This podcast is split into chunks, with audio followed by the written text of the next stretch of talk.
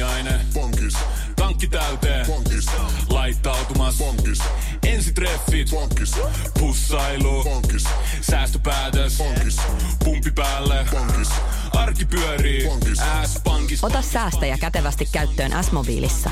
Ohjaa ostoksista kertynyt bonus tai vaikka euro jokaisesta korttiostoksesta suoraan rahastoon. S-pankki. Enemmän kuin täyden palvelun pankki. Tämä on Podplay Podcast. Ja sitten mulla menee ihan sikana aina rahaa ulkomaille just ton takia. Mä voisin I ruveta sun palvelijaksi. Joo, kyllä.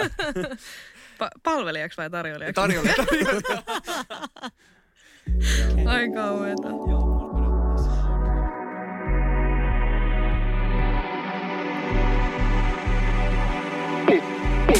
Pottikästi!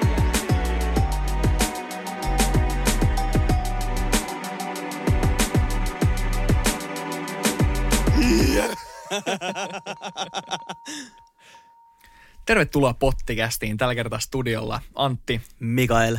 ja Samu. Ja tämänkertainen jakso on, jakso on oikeastaan ensimmäinen laatu ja aika erikoinen, koska normaalin kokoonpanon lisäksi meillä on täällä, täällä aivan ihana uusi ää, vieras. Ää, Saana, kaiken maailman miljonäistä. Haluatko kertoa hieman itsestäsi, kuka oot ja mitä teet? Mikä homma? Mikä homma? Hello, hello. Mä oon Saana ja mä edustan nyt kaiken maailman milleniaaleja täällä valitettavasti yksin, että mä oon tois, toinen meistä milleniaaleista. Lyhyesti äh, opiskelen Turun yliopistossa saksan kieltä ja kauppatieteitä, mutta oon vähän tämmöinen konahtanut maisterivaiheen opiskelija kylläkin, kylläkin jo, mutta, mutta se on Saana. Loistavaa. Mulla tota, itse asiassa nousikin tästä heti vähän tarkentavampi kysymys, että, että mitä tämä kaikemman milleniaalit itse asiassa on. Mä tiedän sen verran, että se on teidän oma podcasti, mutta niinku, jos sä haluaisit vähän syventyä siihen enemmän. Joo, kiitos. Ähm, kaiken maailman milleniaalit on siis nuorille aikuisille tehty brändi, jossa mä ja mun ystävä Roosa jeesataan just kaltaisiamme vähän tällaisia ehkä hukassa olevia korkeakouluopiskelijoita luomaan sellainen oman näköinen urapolku. Samaan aikaan inspiroitumaan niistä muiden uraan liittyvistä onnistumisista ja ylipäätään elämään liittyvistä onnistumisista. Ja sitä kautta semmoisen itsetutkiskel- ut- itsetutkiskelun ja toisesta inspiraatio, inspiroitumisen myötä sitten ehkä niin kuin valjastamaan sitä omaa potentiaaliaan. Mutta niin ihan konkreettisesti kaiken maailman milleniaalit on podcasti, mutta myös Instagram-sivu sekä ihan ö, blogi, nettisivu, Uh. joka me luotiin sen takia, tai ylipäätään miksi kaiken maailman milleniaaleilla on mitään merkitystä tai mitään väliä, niin herättiin Roosan kanssa siihen, että korkeakouluopiskelijat ajattelee tosi usein niin kuin tälleen suorasukaisesti tulevaisuuttaan vasta sit, kun ollaan valmistuttu. Se on totta. Että on niinku tarkoitus, että lukion jälkeen nyt mä pääsen kouluun ja sitten mä valmistun ja sitten mä toivottavasti saan hyvän työpaikan. Mutta meidän kaiken maailman milleniaalien ideana on just rohkaista jokaista korkeakouluopiskelijaa oikeasti niinku miettimään tarkemmin, että mitä just minä haluan just opintojen aikanakin. Ja tämän takia me tuotetaan meidän podi ja Instagramiin tämmöistä itsensä kehittämiseen keskittyvää sisältöä, jotta jokaisen urapolku voisi muuntua semmoisen itsetutkiskelun kautta sitten niinku jo opintojen aikaa sellaiseksi, että että se miellyttää sitten niinku tulevat vuodet mm. niin sanotusti.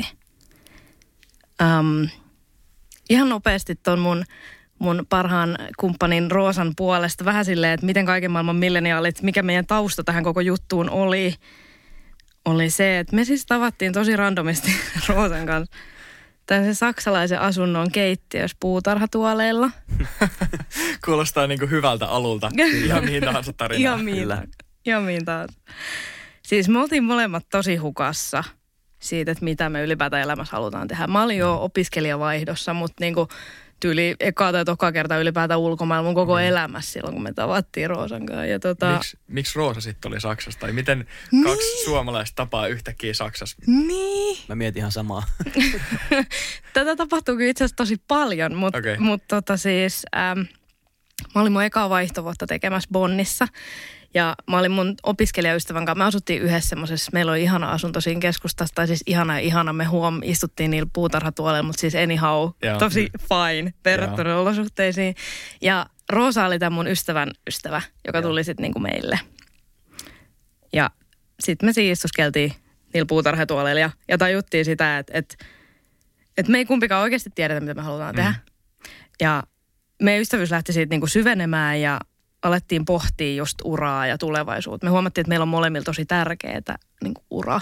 Joo. ja miettiä sitä, että se on mielekästä ylipäätään vähän, että missä me nähdään meidän omat tulevaisuudet, mitä me ylipäätään niin kuin halutaan. Että halutaanko me semmoinen perus 95 ura vai halutaanko me ehkä perustaa yrityksiä tai mitä ikinä. Ja, ja sitten se meni tosi semmoiseksi niin koko elämän kattavaksi ja siihen tuli kaikki tämmöisiä niin vaikeitakin teemoja, kuten esimerkiksi niin kuin urakeskeisyys ja esimerkiksi naisille, että miten se voi vaikuttaa vaikka perheen lisäykseen mm. tai niin tällaisiin asioihin. Ja tajuttiin, että me ei todellakaan olla ainoita tänne käsiin, jotka pohtii näitä asioita. Eli tuli niin kuin paljon sellaisia asioita, mistä te ajattelette samalla tavalla ja keskustelu nousi niin kuin molempien puolelta. Just Tosi näin. samanlaiset teemat. Joo, Siistiä. Ja silleen niin kuin meidänkin homma mm. vähän yli vuosi mm. sitten tavallaan alkoi, kun me alettiin tapaamaan, niin istuttiin pitkiöitä ihan vaan mun matolla ja keskusteltiin kahdesta ihan kaikesta. Niin kuin Ihan just mahtavaa. samalla tavalla. joo. Ja meillä usein meni se just siihen, että kun mulla nyt on näitä reissuja ollut, tai useampia pidempiä aikoja. Mä oon ollut Saksassa tekemässä sit, mitä ikinä voidaan jutella niistä mm. myöhemmin, mutta et, et me niinku puhuttiin FaceTimea ja niinku Joo. tunteja ja tunteja vaan juteltiin siitä, niinku, että et ei hitto, että et usein parhaimmat keskustelut tuli sellaisista, mitkä tuntui pahalta. Joo. Tai, tai että joku juttu niin kuin sattui itseen omassa henkilökohtaisessa elämässä niin kuin liittyen siihen, että mitä, miten ura sopii tähän muottiin, mikä mulla nyt tässä on itselläni käsillä. Uskaltaa vähän niin kuin heittäytyä ja, Mm. mm. ja ha- avata itseään haavoittuvaiseksi. Niin. Kyllä. Ja siis ehkä se suurin oivallus koko kaiken maailman milleniaaleissa oli se mun ja Roosan kannalta, mikä sai sen lähteä koko jutun alkuun, että se on ihan ok, että me halutaan, milleniaalien ikäluokka haluaa työuralta ihan erilaisia juttuja kuin esimerkiksi meidän vanhemmat mm. Mm. tai isovanhemmat, jotka niin kuin usein stereotyyppisesti saattoi ajatella, että jos sä saat ysistä viiteen työn, niin se on hyvä. Ja sulla on niin kuin elämässä kaikki arvot työhön liittyen, silloin on ihan fine. Jep. Mutta et se, että jos se ei sovi siihen, mitä itse haluaa, niin mm. Mä just, mä just mietin tätä ja, ja niin kuin ajattelin kanssa semmoista tavalla, että, että elämä joskus maailmansotien jälkeen ja kylmän sodan aikanakin mm. se on ollut, se on ollut niin kuin, maailma on ollut tosi, tosi niin kuin hankala ja monimutkainen, niin silloin ehkä sellainen, sellainen turvallisuus omasta urasta ja elämästä, Kyllä. niin sitä arvostettiin tosi paljon, mutta nykyään kun asiat on niin hyvin niin kuin perustavanlaatuisella ta- Mm. tasolla, niin nuoret varsinkin haluaa tosi paljon niin kuin erilaista, erilaista uraa ja erilaisia, erilaista tulevaisuutta kuin mm. omat vanhemmat. Ja ehkä yksi semmoinen konkreettinen asia, mikä on muuttunut, on, että ennen vanhaa, jos sä vaikka pääsit lääkäriksi, niin mm. se todennäköisesti olisi lääkärin loppuelämän. Mm. Niinpä. Ja nykyään se on ihan ok kokeilla eri ammatteja ja vaikka kouluttautuu uuteen ammattiin. Mm. Niin se on muuttunut aika paljon just tosta. Ja mä ehkä lähtisin kyllä nykymilleniaalin näkökulmasta haastaa tota, että mikä nykyään on työelämässä edes turvallista. Niin, mm. niinpä. Koska ennenhän ajateltiin se, että on tosi turvallista, että sä saat vakityön. Ja sä teet sitä joka päivä maanantaista perjantaihin tietyn ajan sitä yhtä työtä ja sit sulla on se vapaa-aika. Mutta nyt esimerkiksi mitä me koronasta ollaan opittu, niin, tai miten mä ajattelen mm-hmm. ylipäätään, että, että jokainen työpaikka, mitä sä teet jollekin toiselle, ellei se on virka, Niin. niin se on yhden neuvottelun päästä siitä, että sulla ei ole sitä enää. Ja jos sulla on yksi tulonlähde, mm. niin. Niin. niin se on riski. Kyllä. Jep. Toi on totta. Tällaiset keskustelut on just sitä, miksi me haluttiin teidät tänne keskustelemaan. Ja harmi, että tämän tilanteen takia Roosa ei päässyt tänne. Mutta sen takia me haluttiinkin ää, Roosalta pieni insertti tähän, tähän väliin. Haluaisitko Roosa kertoa itsestäsi, kuka sä oot ja, ja mitä sä teet esimerkiksi omissa opinnoissa kautta urallasi? Moikka moi, mä oon Roosa ja mä oon toinen leidi tuolta kaiken maailman milleniaalien takaa. Nyt tämän maailmantilanteen takia mä en pystynyt lähteä Uusimaalta Turkuun äänittelemään yhdessä pottikästin kanssa tätä jaksoa, joten mä lähettelen täältä tällaisia etäterveisiä. Tosiaan, kuka mä olen, niin mä olen kaiken maailman milleniaalien toinen tyyppi ja mä opiskelen siis Haagahelian ammattikorkeakoulussa International Business-linjalla. Eli mulla on siis kansainvälinen tutkinto tulossa tässä vähitellen päätökseen. Ja mulla siis englanniksi tapahtuu kaikki opinnot ja sen lisäksi meidän tutkinnossa on siis paljon kansainvälisiä opiskelijoita ja sen lisäksi ö, me katsotaan yleensä asioita aina niin kuin tavallaan kansainvälisestä näkökulmasta. Eli kun puhutaan yrityksistä, niin puhutaan kansainvälisistä yrityksistä, eikä vaan Suomen sisäisistä yrityksistä. Mutta mä annan Saanan jatkaa tästä ja kertoa teille lisää vaihdosta ja kansainvälisyydestä milleniaalien näkökulmasta. Yes. Hyvä. Ää, puhutaan seuraavaksi vähän opinnoista. Sä kerroitkin tuossa äsken, äsken, että sä opiskelet Turun yliopistossa ja Roosa opiskelee Helsingissä. Helsingissä, niin tota, mikä on ollut antoisinta sun opintiellä, opinnoissa tähän mennessä? Sä oot opiskellut jo muutamia vuosia. Antoisinta mun opinnoissa. No mä sanoisin kyllä, että kaikki kansainvälinen kokemus sekä sitten se niin käytännön kielitaito, mitä mä oon oppinut sekä sitten tietty teorias, teorias yliopistolla, mutta sitten taas sitä kautta niin kuin saanut sieltä sitä uskallusta ja myös niin kuin substanssiosaamista. Että mä oon päässyt lähteä esimerkiksi Saksaan tekemään työharjoittelua tai mm. opintoja täysin eri, eri kielellä ja, mm. ja niin kuin siinä se kaikki muu, mikä siinä tulee, tulee niin kuin lisää, se monikulttuurinen osaaminen ja se, mä sanoisin, että se on ollut ehkä suurin juttu, mitä mä oon saanut, sanotaanko nyt vaikka Turun yliopistolta. Joo. Joo. Voiko Eli- sä avata tota mulle, jolle ei edes ole suomen kieli hallussa ollenkaan, niin mi, mi, mitä, mitä tarkoittaa käytännön kielitaito? Käytännön kielitaito, oikeastaan, miten mä, miten mä selittäisin? Siis sitä, että jos sut nyt mätkästäis vaikka Saksaan, Mm. ja sä olisit opiskellut vaikka yläasteelta asti aina Saksaa, mutta sä et ole koskaan joutunut käyttää sitä siellä itse kohdemaassa. Aa. Eli se käytännön kielitaito on se, kun sä osaat tilata bratwurstin ja yhden, yhden oluen silleen niin kuin näin, eikä silleen, että kirja auki. Mitä? Niin, niin. Joo. Google-kääntäjä. Toi on mulle niin tuttu, kun on opiskellut Ranskaa joskus yläasteella ja Espanjaa. Ja sitten kun ei ole koskaan oikein uskaltanut silloin niin kuin hypätä siihen tilanteeseen ja niin kuin antaa itselleen lupaa olla huono Mm, ja kehittyy, niin sen takia se käytännön kielitaito ei ole kehittynyt. Että sitten Niinpä. lähinnä ymmärtää ja ehkä osaa kirjoittaa. Mun on- Niin, se on pakko mennä aina semmoisen hirveän myötähäpeän ja tuskan kautta siihen, että mä en osaa tilata tätä bisseä ja mä haluan sen. Mun on pakko muuten kysyä tässä välissä. Ymmärtäisikö jos mä kysyisin Ein Cross Piertanke? joo, joo. No niin. Sehän meni oikein hyvin. Eli mulla on käytännön kielitaitoa myös saksaksi. Hieman. Loistavaa. Hieman. Niissä asioissa, missä sillä on merkitystä. Niin. Näköjään. Siinä on ihan pieni yksi adjektiivin taivutus, ehkä mä lähden siihen, kun saa ymmärtää. Hyvä, hyvä. Yes. Mulla on oikeastaan tuohon vähän saman, saman tyylinen kysymys, mutta ehkä vähän niin kuin taas syventyvempi, että, että mikä niin kuin sitten ja opinnoissa tavallaan oikeasti sytyttää teidät? Mikä on ehkä se niin kuin ydinjuttu, minkä takia sä opiskelet just sitä, mitä sä opiskelet? Tämä on uskomattoman siisti kysymys. Ja t- siis meidän piti, me pohdittiin Roosan kanssa yhdessä vastauksia vähän näihin ja, ja tota, tämä pysäytti. Mä sanoisin, että ylipäätään, mä lähtisin ehkä keskittyä tuohon uralla. Mikä mun tulevaisuuden uralla henkilökohtaisesti sytyttää minut. Niin tämä on ihan pikku tarina. Mä luin tämmöistä 5 AM Club-kirjaa. Mä en tiedä, onko jätkille tuttu. Se, Ei, ei suoranaisesti, mutta kuulostaa jo hyvältä. Niinpä. Mutta tota, se kirja etenee tälleen tosi tarinallisesti ja siinä on, siinä on yksi tällainen sitaatti, mikä sai mut pysähtymään ja miettimään oikeasti, mitä mä haluan elämä, elämältä, mitä mä haluan tulevaisuuden uralta, miksi mä teen näitä juttuja, esimerkiksi opinnoissa, mitä mä teen nytte. Niin siis lyhyesti kerrottuna tästä kirjasta oli sellainen sitaatti ja ja sen kertoi tällainen niin kuin kaiken kokenut guru, joku asunnotonkin ihan siis tämmöinen niin kuin, tiedät, guru. niin tota, hän kertoi siinä, että miten menestys ja merkitys eroaa toisistaan ja miten ne on tosi eri juttuja.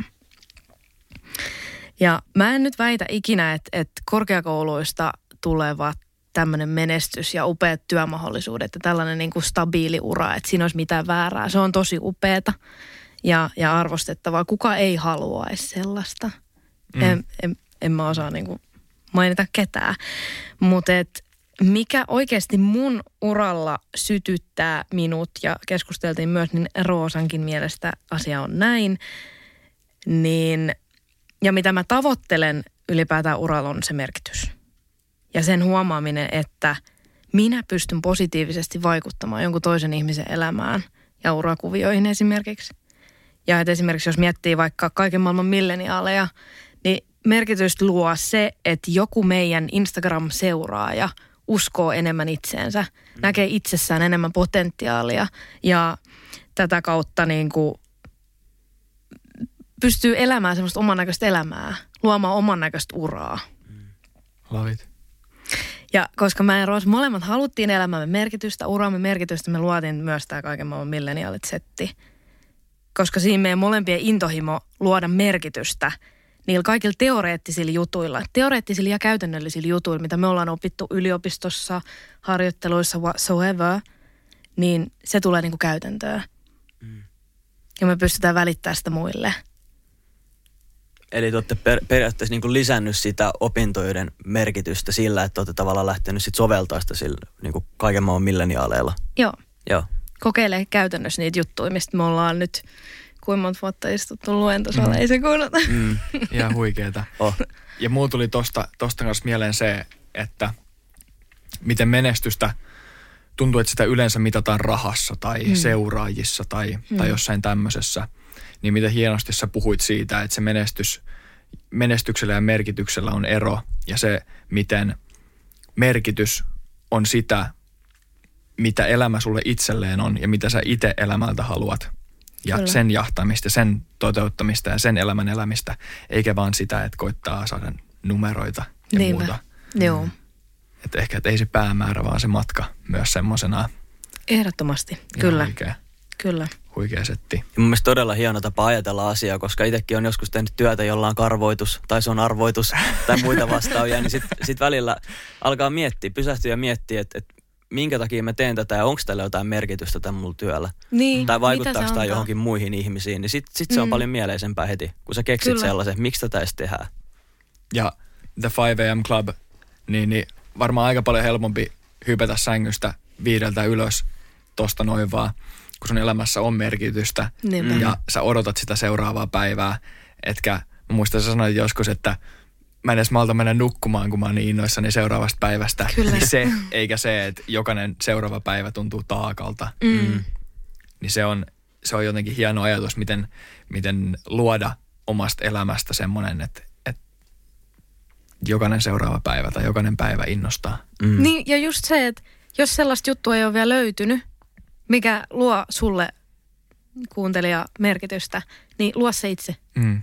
Mm. Se, on, se on tosi yksinkertaista ehkä sanoa, mutta et voin sanoa, koska mä ja Roosa tehtiin, niin mm. jätkät on tehnyt niin eläviä, pojat. Eläviä esimerkkejä siitä, että se on mahdollista ja, mm. ja niin kuin taivas on rajana ja kaikki työkalut on, on niin kuin käytettävissä kirjojen muodossa ja podcastien muodossa ja ihan internetinkin muodossa, mitä kaikkea netistä löytyy. Mm. Niin, niin tota, siitä vaan pohdiskelemaan ja miettimään. Kyllä. Ja huikeeta. Öö, vähän siirrytään tuohon kansainvälisyyteen. Yes. Sehän on teidän yksi pääfokuksista. Ja tota, öö, sä opiskelit öö, kauppatieteitä ja Saksaa, eikö niin? Kyllä. Niin, ja Roosa opiskeli kansainvälistä bisnestä. Joo, Joo. kyllä. Niin, niin tota, öö, Näiden asioiden lisäksi, niin miten konkreettisesti teidän opinnot liittyy kansainvälisyyteen? No, lähdetään vaikka siitä, että Roosa siis opiskelee täysin englanniksi. Että se nyt totta kai se kieliaspekti tulee siinä, mikä luo sitten aika niinku hyvät äh, näkökulmat sitten ihan mihin vaan ikinä uralla haluaa, kun kielitaito on kunnossa. Ja plus sitten se äm, ammattisanasto on valmiiksi sulla sitten jo haluamallasi kielellä. Mm. Ää, miten muuten mun opinnot sitten liittyy kansainvälisyyteen? Mm, en osaa sanoa, aika hyvä kysymys. No siis mä opiskelen saksaksi aina, Joo. että tällä hetkellä kandivaiheessa mä tein mun äm, sivuaineopinnot kauppatieteestä kyllä suomeksi, suomeksi ja enkuksi, mutta nyt mä teen kauppatieteenkin opinnot maisterivaiheessa täysin saksaksi. Okay. Ja se, on, tota, se on varmaan aika vaikea. se on, se haastaa. Mutta en, en mä osaa niinku vetää sille tai kun se on tosi vaikea sanoa, että miten mun opinnot liittyy kansainvälistymiseen, koska ne on aina ollut mulle pelkästään sitä. Okei. Okay. Se on aina niin kuin alusta alkaen ollut mulle, niin kuin, että ei ole ollut kysymystäkään, että jääkö mä pelkästään Suomeen mm. töihin, kun mä oon aina tiennyt, että mä tuun tekemään jotain Suomen ja Saksan välillä. Okay. Joo. Niin se rajaveto on, on niin kuin tosi vaikea. Tuo oli hyvin sanottu, Mm. koska e- eli se on just siitä, miten sä itse sen asian näet ja Mm. miten sä itse ne Miten- opinnot. Kyllä. Niin, Miten, Miten sä ite itse haluat teet? muokata niin. sen sun polkusta? Totta kai varmasti samoista lähtökohdista voisi myös niin kuin, tehdä pelkästään Suomessa töitä, mutta et, Mm. mitä ikinä sitten itse haluaakaan. Joo. Niin. Mulla nousi itse asiassa tosta mieleen, että kun sä oot heti alun alkujaan miettinyt sitä, että sä tekisit ehkä jotain niin kuin Saksan ja Suomen välillä, Mm. niin minkä takia sun mielestä tämä kansainvälisyys on tärkeää? Et minkä takia sä oot ottanut sen niin kuin semmoiseksi kulmakiveksi näihin sun opintoihin? No jos lähdetään siitä niin kuin nuoren saanan näkökulmasta, että minkä takia kansainvälisyys on tärkeää, niin jotenkin ehkä ihan semmoinen yhdenvertaisuus ja sellainen, että meillä on täällä Suomessa asiat tosi hienosti ja, ja huomattavasti siis Suomen syntyminen on lottovoitto tälleen niin kuin kliseisesti sanottuna, mutta tämä ei ole kaikki. Ja mua on usein harmittanut se, että, että tosi moni ajattelee, että tämä on niin kuin se kaikki, koska tämä on turvallinen tosi monelle. Totta kai syntyy, synnyin maa, mutta, mutta tota, mä unohdin jo sun kysymyksen. niin, että minkä takia sun mielestä kansainvälisyys on tärkeää? Kansainvälisyys on tärkeää siksi, että huomaa kaikki mahdollisuudet. Joo. Ettei me, ettei tavallaan, ettei tyydy. Olisi se sitten työhön liittyen tai elämään liittyen ylipäätään.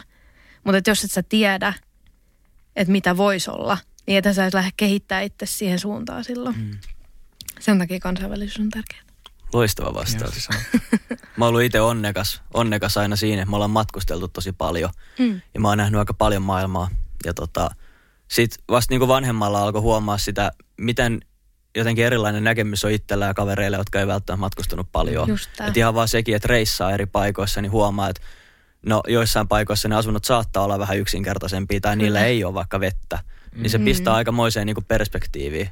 Niin sit Joo. varsinkin jos, jos opiskelis ja niin kuin syventyisi toiseen kulttuuriin, niin voisi oikeasti oppia aika paljon.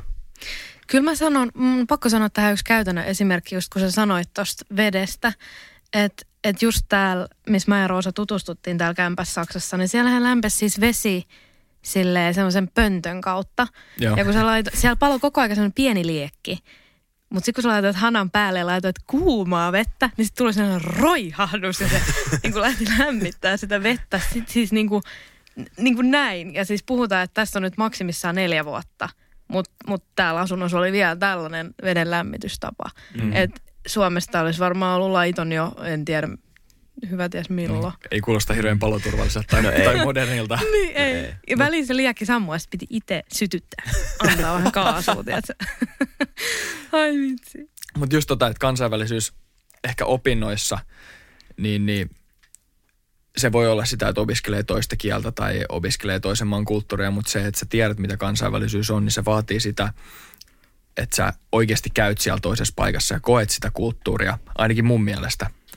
Niin millainen on sun kansainvälisyystarina? Missä sä oot ollut? Esimerkiksi vaihdossa, työharjoittelussa. Mä tiedän, että sä oot ollut opiskeluvaihdossa työharjoittelussa. Missä sä oot ollut, mitä sä oot tehnyt? Ja näin. Helppo, tommonen kevyt kysymys. Kävikö, Ka- kauan teillä oli aikaa? On, on ei, sitä, vaan- on sitä. ei vaan oikeasti, ihan lyhyesti. Ähm, mun tarina ei ole tollainen kuin Mikaelin. Mun perhe ei ole koskaan matkustanut paljon. Siis mun, mun isä on toki tehnyt siis kyllä kansainvälisesti töitä, mutta et, et ei me olla koskaan oltu missään niinku, ehkä kerran jossain lomamatkalla. Että et mulla Joo. on se tullut niinku ehkä sitten, se kiinnostus ihan itsellä muualta. Mutta tota, siis mähän kävin ekan kerran ylipäätään Saksassa silloin, kun mä olin aloittanut jo opiskelemaan sitä yliopistossa. Okei. Okay. Et mä olin vaan yksinkertaisesti niin kiinnostunut siitä kulttuurista. Että mä menin niin pitkällä sen kanssa. Mutta noin niinku muuten, en mä, en mä muuten ihan kauheasti matkusta.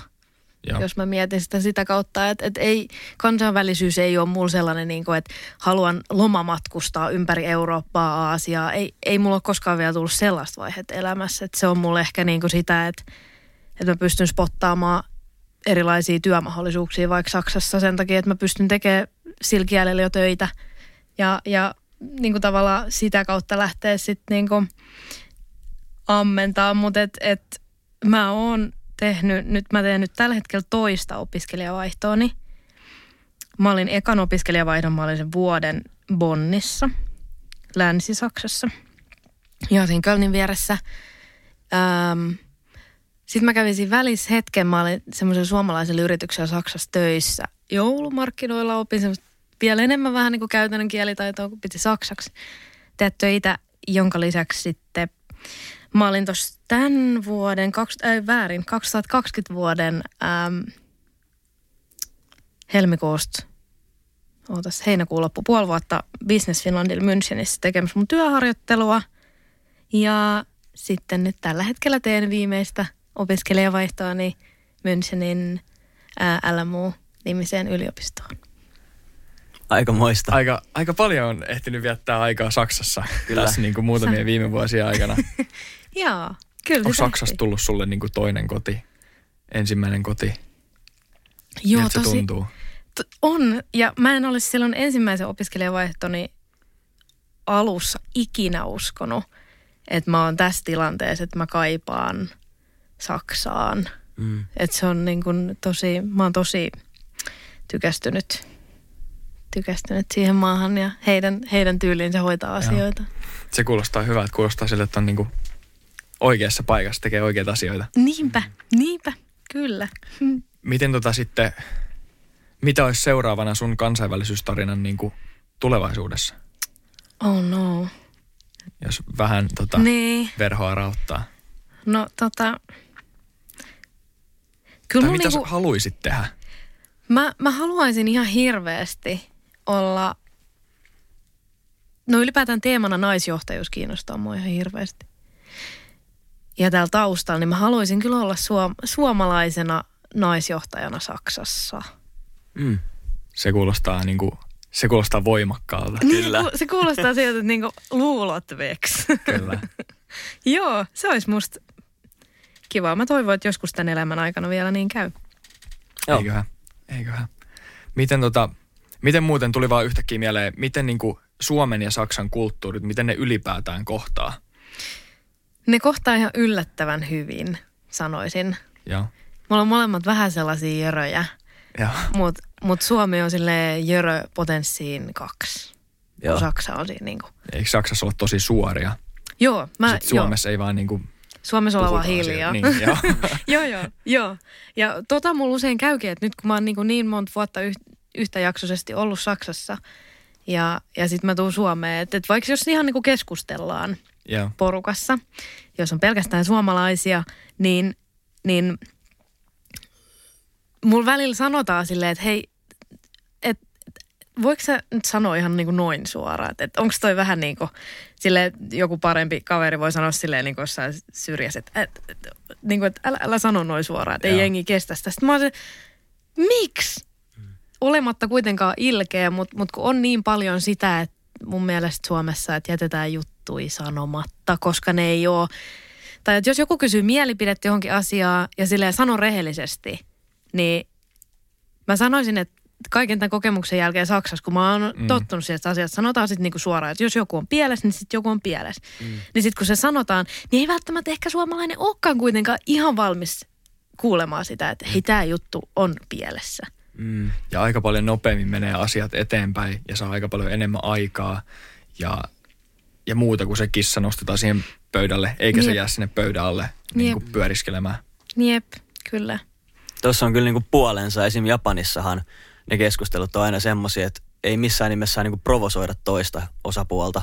Että Mm. tavallaan koko ajan kierrellään sitä asiaa ja koetaan Joo. pitää semmoinen hyvä niinku henki. Ja mä oon itse semmoinen ihminen, mä vihaan semmoisia keskusteluja, että jos yhtä alkaa tulla liian niinku suoraa tekstiä, niin sit mä oon vähän silleen, että okei, että ehkä mä vaan niinku myönnyn tässä tilanteessa ja mä vältän niitä niinku just tommosia tilanteita, niin voi olla, että Saksa voisi olla mulle aika vai- vaikea paikka sit. Niin kuin se riippuu ihan hirveästi. En mäkään lähtisi mihinkään, tiedäks, että jos en mä lähtisi mihinkään intensiiviseen väittelyyn vaikka jostain politiikasta. En, mä, mä en mm. tarkoita sitä, mutta mm. jos sulla on niinku vaikka kuusi kaverusta, joiden kanssa olet vähän vähemmän, joidenkin kanssa enemmän tekemisissä, niin sit jos joku siitä kysyy, että hei mä tein elämässäni nyt tällaisen valinnan, että, että mä vähän mietin sitä, että no, että, että mitä sun mielestä mun olisi pitänyt tehdä.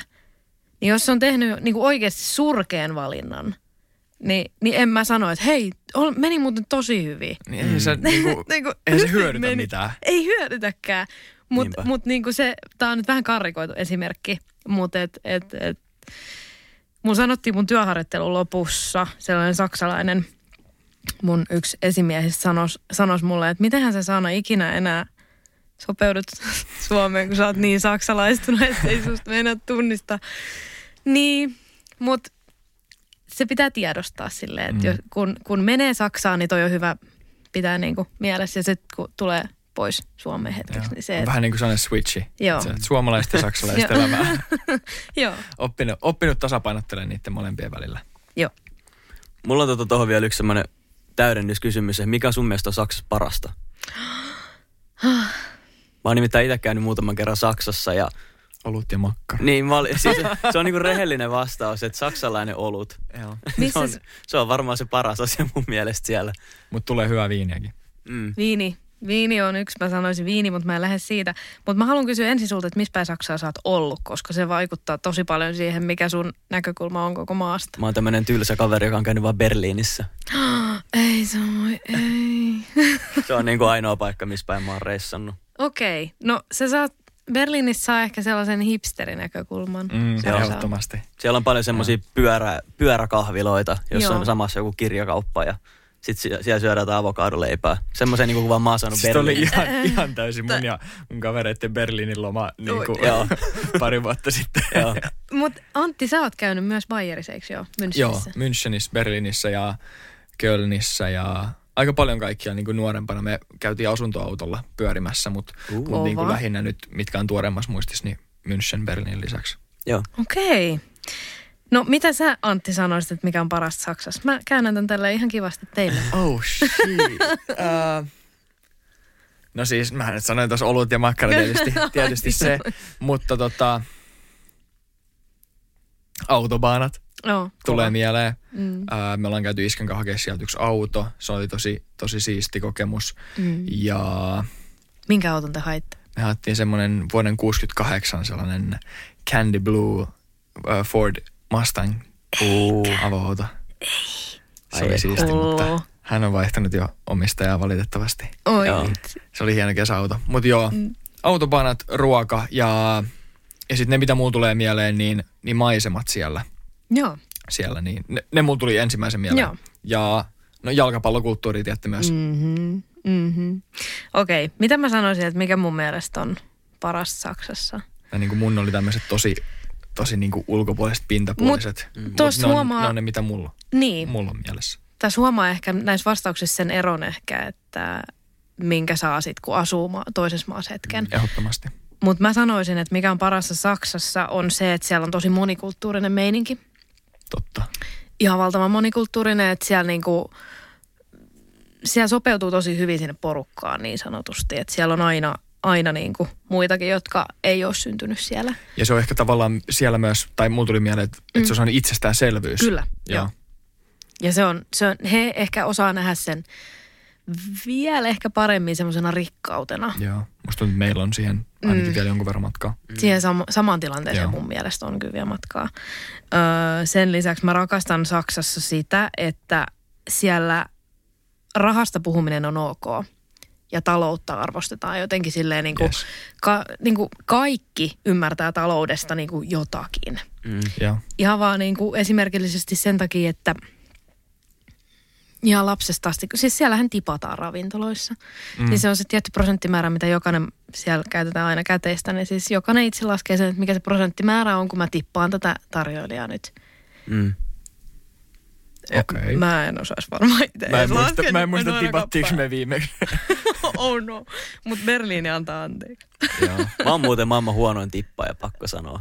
Siis jos mä oon ulkomailla ja sit mä tiedän, että siellä kuuluu tippaa, niin mä annan aina jonkun 50 euroa jostain 100 euron laskusta niin tippii. Ja sitten kaikki on Oh, sille, että no. sä et voi tehdä noin, että se on liikaa tippaamista. Sekin on kuulemma huono asia. Mutta Niin.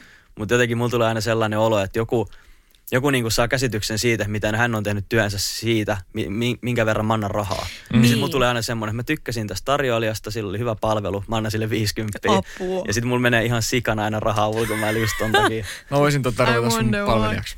Joo, kyllä. Pa- palvelijaksi vai tarjoilijaksi? Ai kauheeta. Mutta joo, mulla oli tuossa oikeastaan seuraavana kysymyksenä sellainen, että missä vaiheessa sait kipinä ulkomaille lähtemiseen? Ja sä sanoitkin siitä, että niinku lukiossa aloit mm. opiskelemaan Saksaa. Mutta oliko se syy sit se, että niinku sä halusit lähteä Saksaan, koska sä aloit lukemaan Saksaa? Vai niinku, mikä oli se niinku syy, miksi sä halusit sinne? Okei, no siis äh, pakko korjata, mä aloitin lukea Saksaa yläasteella. Joo. et jos, joo. Joo.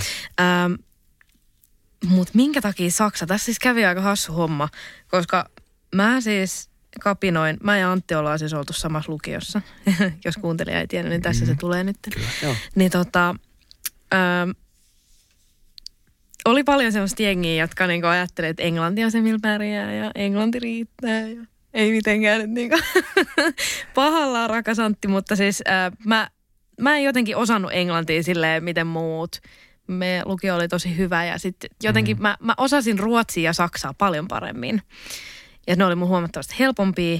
Niin sitten mä lähdin sitä niinku kehittää sekä ruotsia että saksaa kielitaidollisesti paljon enemmän, kun mä ajattelin, että no en mä osaa tuota enkkuu, niin nä, katsotaan, koitetaan tätä. Öö, mä hain lukion jälkeen opiskelemaan ykkösenä siis öö, ruotsia, tai siis pohjoismaisia kieliä ja saksaa. Mutta mä pääsin vain Saksaan sisään. Ja Eli tää oli tämmöinen universumin tää oli univer- universumin merkki, jeps, joo. Mutta en, mä en ole koskaan edes hakenut itselleni sivuaineeksi enää sitten pohjoismaisia kieliä. Et mä Joo. koen, että siitä ei olisi mulle. Saksa veisut Kyllä, mennessään. se oli, Ja hyvä näin. kyllä. Ja tuosta lukiojutusta tulikin mieleen, että, että niinku sehän on ihan vaan tosi hyvä välillä niinku ti- tiedostaa ne sun vahvuudet ja keskittyä niihin. Jep. Vaikka on tärkeää niinku kehittää niitä heikkouksia myös, mutta jos sulla on joku vahvuus, niin, niin tuplaa se, Kyllä. tuplaa se työmäärä siihen, koska sillä on niinku huomattavasti paremmat mahdollisuudet menestyä.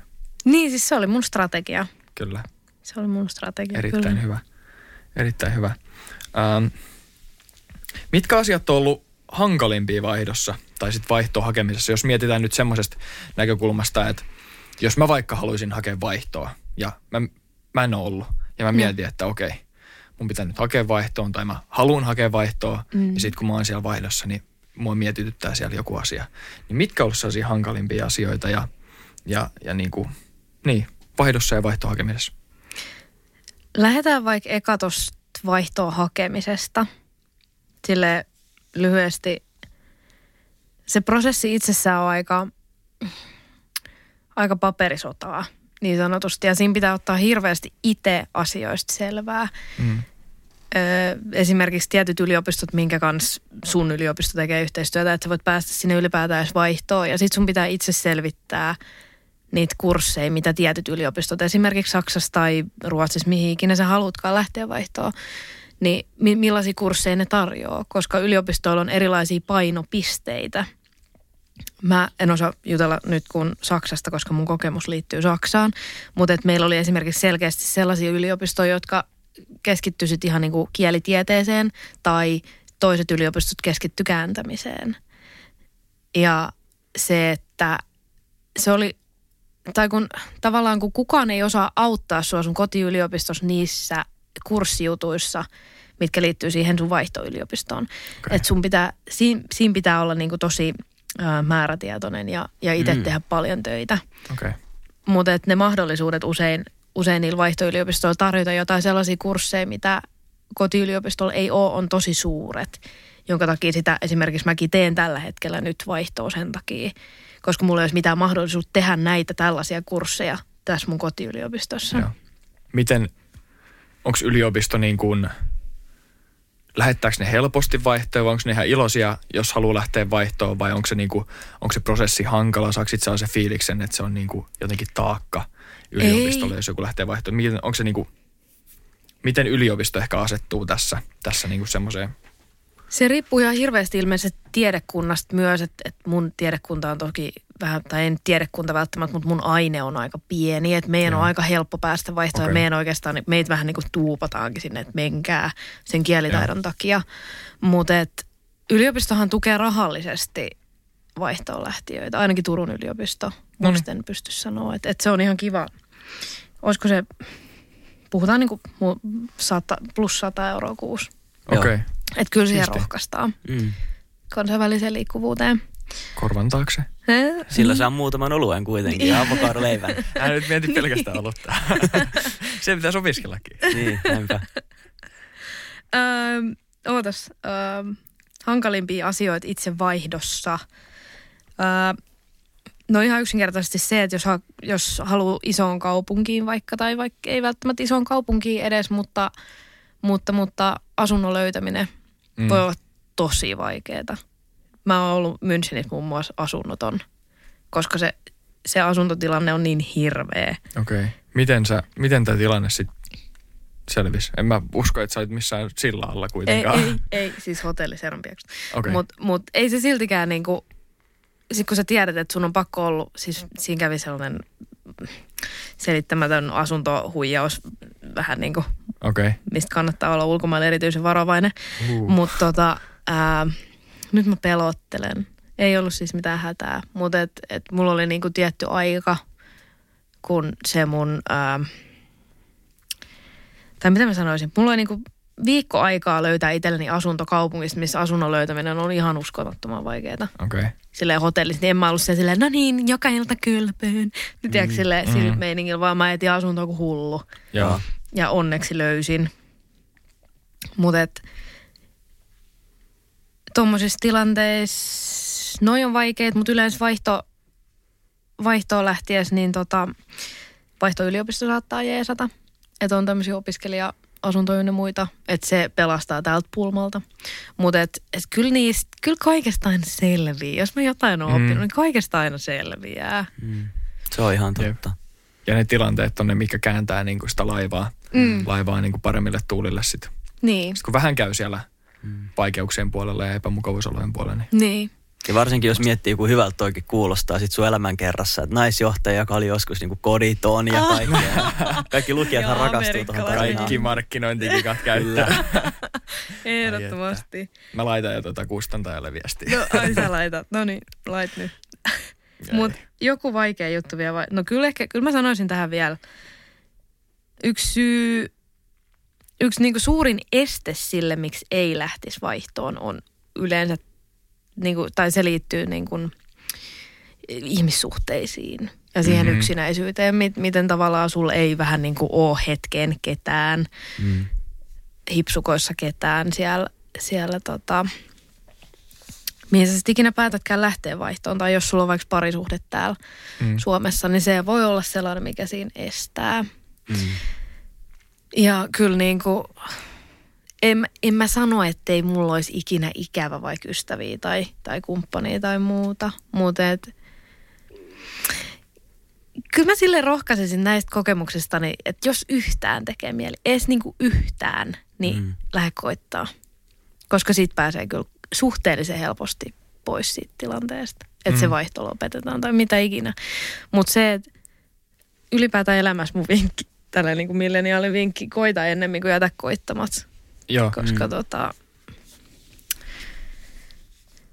voi tulla joku ihan sairaan siisti juttu sitä kautta sun elämää. Sä hokaat, että ei hitto, mä haluan tehdä työurani täällä. Tai että Niin. et vitsi, kun tätä kieltä osaisi, niin mä voisin tehdä täällä töitä. Tai mitä ikinä. Jos ei löydä, niin ei, ei yleensä, ei kun hetkonen, otetaan alusta. Jos ei etsi, niin yleensä löydää. Näin päin. Niin, päin. jeps, kyllä. Jos ei Mutta se menee noinkin päin. Jos ei löydä, niin ei todennäköisesti ole etsinytkään. Niin, No niin, hei, just hyvä. Se hitki yhden hyvän vinkin jo antaa tässä, niin joskus sulla sitten jotain muita vinkkejä, että jos kiinnostaa vaihto-opiskelu tai sitten ihan joku ura ulkomailla tai jo- joku muukin tämmöinen homma, niin mitä vinkkejä sä antaisit noiden lisäksi, mitä sä äsken sanoit? No menkää ehdottomasti Instagramissa seuraamaan kaiken maailman. se on yksi hyvä vinkki. Mm. Mitä muuta mä sanoisin? Siis self-educate. Ihan täydellisesti niitä suuntia, että sä tiedät, mihin päin sä haluut. Joo. Jos sua kiinnostaa Mitä vinkkejä mä antaisin? On rohkea, vaikka se pelottaa, vaikka se itkettää, vaikka se ahdistaisi, mitä ikinä. Kaikki tunteet ok, mutta on rohkea. Jos sua kiinnostaa se asia, niin oo itsellesi rehellinen. Äläkä yritä peittää sitä, että se asia ei kiinnostaisi sua, mm. vaan sen takia, että se ei ole helppo välttämättä vaikka saavuttaa tai, tai sun täytyy mennä mukavuusalueen ulkopuolelle. Totta kai, jos sä haluat saavuttaa jotain uutta, sun täytyy tehdä asioita, että sä et ole vielä tehnyt. Niin, niin tavallaan se, että on rehellinen itselleen, että nyt mulla on näitä ja näitä tunteita, mutta että mä teen tätä silti, koska mä haluun. Ja jos en mä halukaan, niin sit mä, sit mä tuun takas tähän tilanteeseen niin kuin tavallaan. Että mä, mä tuun mm. sitten vaikka takas Suomeen, mutta mut Joo. niin kuin, on rohkea. Se on ehkä tärkein. Ja usko ittees. On niin samaa mieltä tossa. Mm.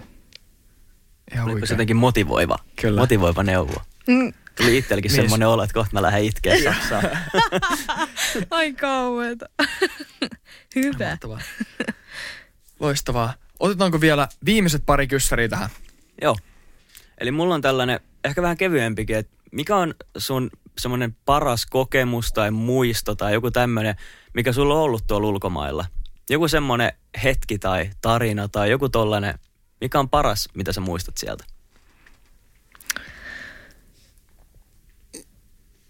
Paha. Paha kyssäri. Kiitos siitä. Ole hyvä. No tietenkin kaikki ihania kansainvälisiä ystäviä, mitä on saanut.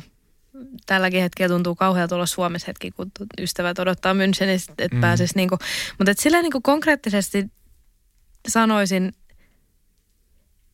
Mä olin menossa yksi kerta lentokentällä. Mä olin menossa lentokentällä tämän niin kuin koron. Itse asiassa tämä oli tänä vuonna tapahtu. Tai anteeksi 2020 vuonna tapahtuva. Mm.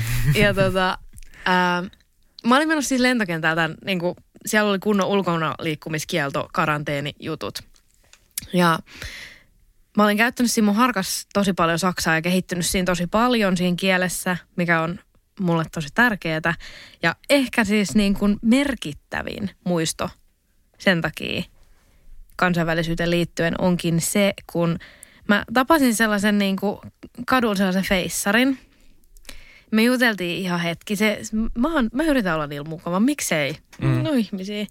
Vaikkei mulla välttämättä ole niin kuin, mitään annettavaa, mutta siis me keskusteltiin siinä jonkun aikaa. Puhutaan niin kuin minuuteista, ehkä 5-10 minuuttia. Keskustelun päätteeksi hänellä vasta selvisi, että mä en oo saksalainen, koska mä tein jonkun yhden kielioppivirheen. Uh. Se oli ehkä niin kuin, se oli, se oli kova. Mä sanoisin, että se olisi merkityksellinen, merkityksell, minulle merkityksellisin muisto, mitä mä oon kansainvälisesti saavuttanut. Siinä huomaa, miten paljon on kehittynyt siinä, just siinä käytännön kielitaidossa. Mm. Joo. Että tota, huikea setti, jos pystyy, pystyy niinku keskustelemaan tosta noin vaan ja tulee joku yksi virhe, eikä natiivi huomaa, että sä et ole natiivi. Niin, Niin. niin. Tuli ihan vähän semmoinen huijari olo, mutta, mutta se oli ihan cool. Hyvällä tavalla. Niin, se oli ihan cool. Mahtavaa. Oliko tämä vähän tylsä vastaus? Ei. Ei, se on just sun tarina. Ja mm. siis, siis toi, niin, toi kertoo just siitä käytännön kielitaidosta siitä työstä, minkä sä oot tehnyt siellä. Kyllä. Ja kuinka paljon sä oot kehittynyt se vaihdon aikana. Niin.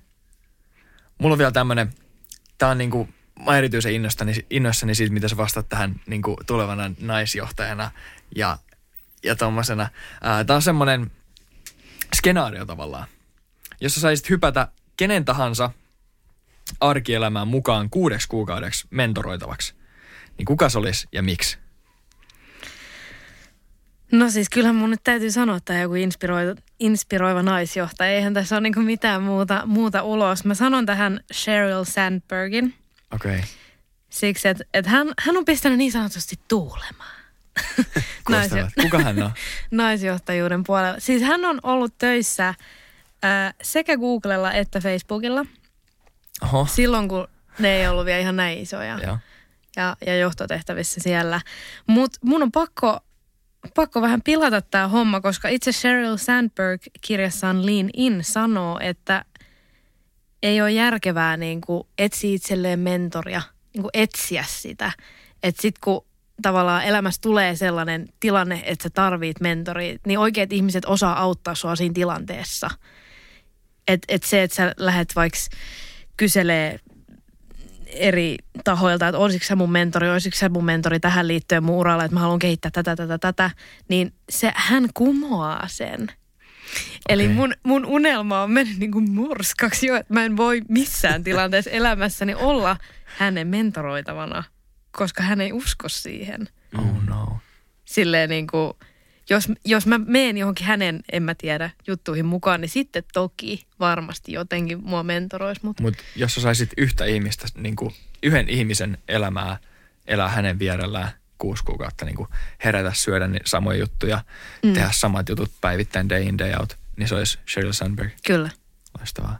Ja toi on ehkä kans, mitä toi, mitä Sheryl siinä Leanin kirjassaan sanoi mm. tuosta mentoroinnista on se, että mitä mäkin olen miettinyt jonkun verran, että, että tota, jos liikaa seuraa jotain toista tai hakee mentoria, niin silloin sä ehkä tavoittelet jonkun toisen olemusta, Kyllä. kun se, missä sä oot itse parhain, on sun omana itsenä oleminen.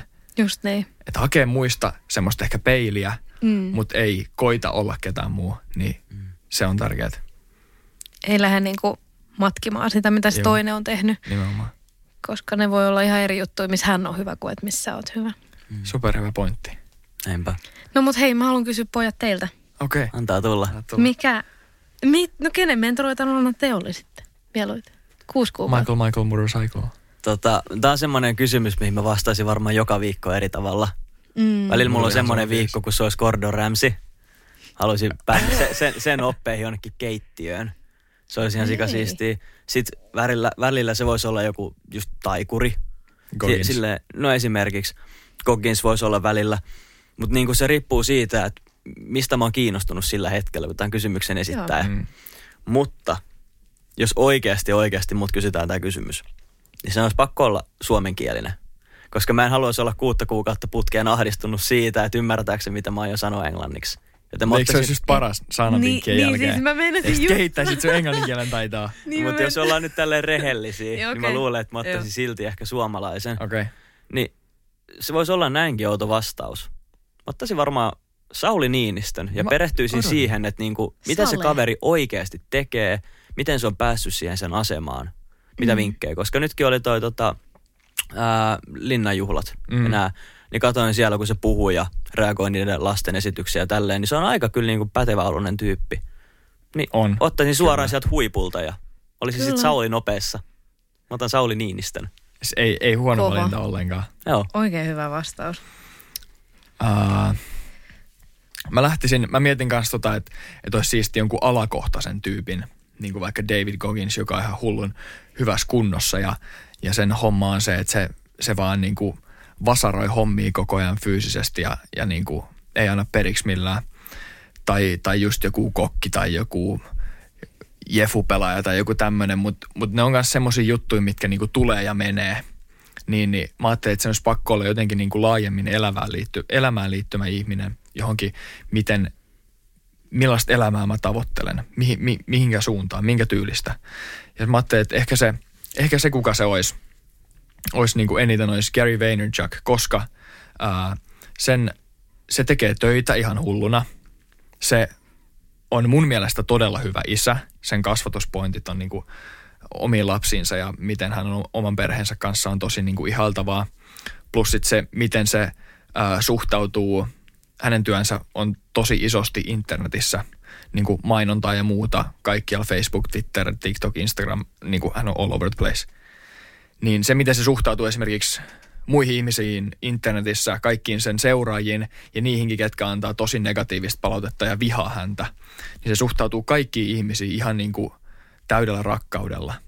Niin se ihminen on semmoinen, että, että niin kuin, jos, jos vähän olisi, vähän olisi niin kuin joka päivä vähän enemmän sinne suuntaan, mutta omana ittenään vähän enemmän kuin Gary, niin, niin ei menisi ainakaan ihan hirveästi aikaa hukkaa.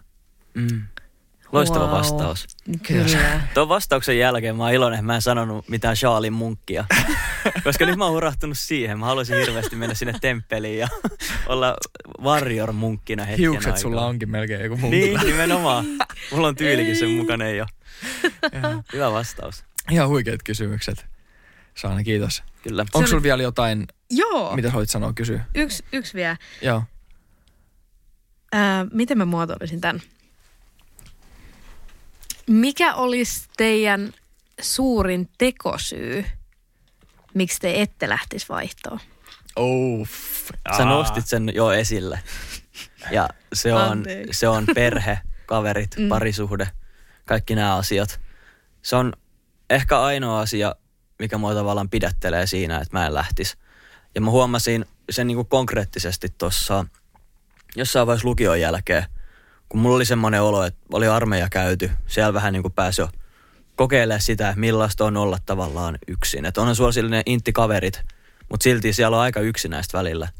Ja se, on, se riippuu myös niin paljon siitä porukasta, että ne inttikaverit on niinku kavereita suurimmassa mm. tilanteessa, koska se on tosi vaikea löytää sieltä niinku oikeasti ystävää tai semmoista porukkaa. Niinpä. Että ne on, yleensä ne on kavereita. Niin silloin mä itse asiassa mietin, että mä lähtisin Skotlantiin opiskelemaan luokaopettajaksi, mm. koska mulla oli kriteerinä se, että se pitää olla Euroopan sisällä. Mm. Että jos sä käyt tämän tutkinnon Euroopan sisällä, niin sit sä voit opettaa Euroopan sisällä. Niin sit mä voisin tavallaan palata Suomeenkin opettamaan Joo. ja opiskella se Skotlannissa. Ja mä oikeasti mietin sitä tosi paljon. Mä katsoin jo hakuprosesseja ja kaikkia. Mutta sitten taas nyt esimerkiksi mulla on semmoinen elämäntilanne, että mä en pystyisi niinku ajatellakaan, että mä uskaltaisin lähteä ulkomaille, kun on niinku Suomessa kaikki. Mm. Et mä huomaan, että se on se mun isoin syy. Se voi olla myös ehkä niinku tekosyy, mutta mä itse näen sen niinku aika painavanakin syynä. Että mun on vaikea nähdä, että mä pystyisin ehkä nauttia siellä, jos mä tiedän, että mulla on täällä tavallaan kaikki läheisimmät. Ja sitten varsinkin, kun mä oon PK-seudulta ja mä oon uskaltanut jo Turkuun asti lähteä opiskelemaan, niin tää on niinku jo mulle iso harppaus ollut. Mutta ehkä se niinku perhe ja kaverit ja kaikki nämä jutut, niin Joo. se.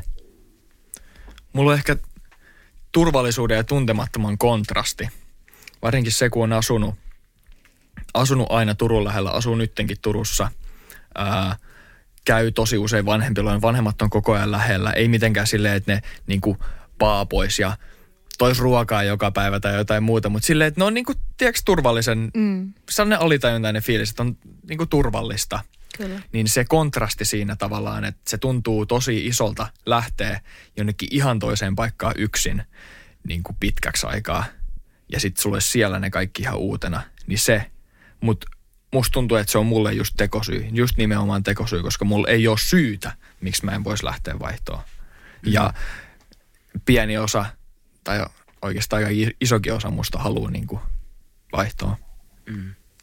Käymään pois Suomesta. Oikeasti niin kuin näkemään, mitä, mitä opiskelu toisessa yliopistossa on.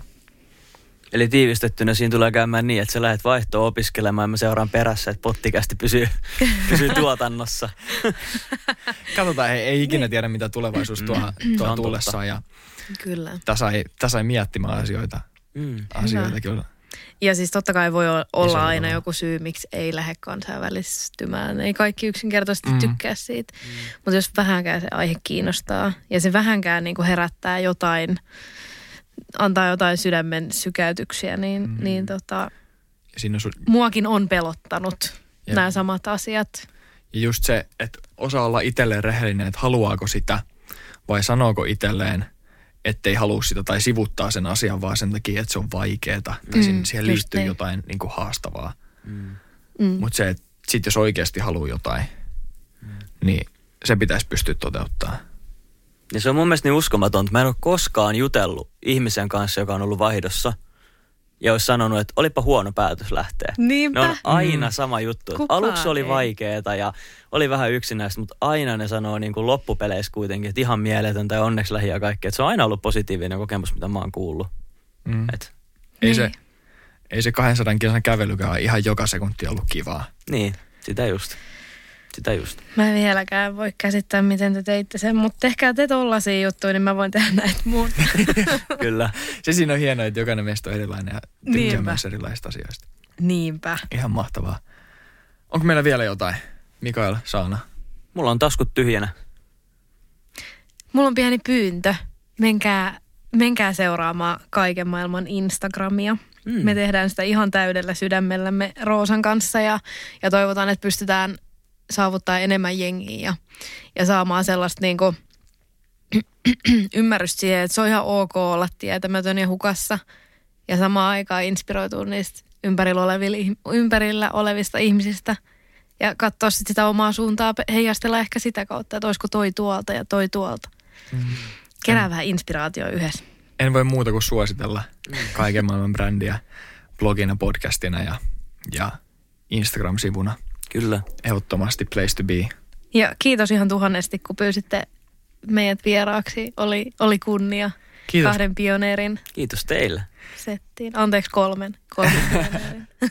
Kiitos kun pääsit ja pääsitte, pääsitte osallistumaan. Kiitos. Oli ihan, ihan huikeeta, ihan mahtava aloittaa meidän, meidän vieras, podcastin vierasjutut just teidän kanssa. Oli ihan huikea juttu.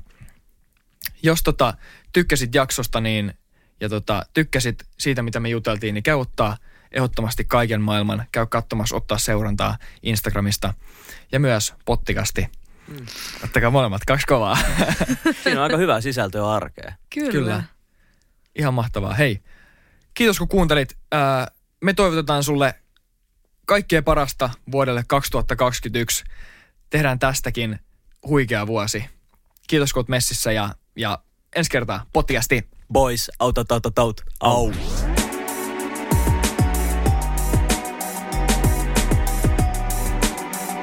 Joo, jarrusukat jalassa.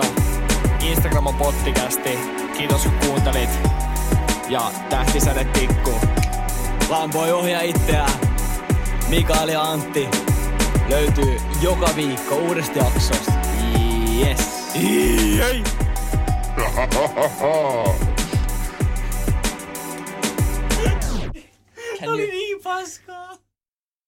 Lainatarjous. Bonkis. Muuttohommi. Bonkis. Polvimaaha. Bonkis. Polttereissa. Bonkis. Leitsikaut. Bonkis. Autokaupoil. Bonkis. Hääyö. Bonkis. Kaikki uusi. S-pankki. Pyydä asuntolainatarjous tai kilpailuta nykyinen lainasi osoitteessa s-pankki.fi ja rahaa jää muuhunkin elämiseen. S-pankki. Enemmän kuin täyden palvelun pankki.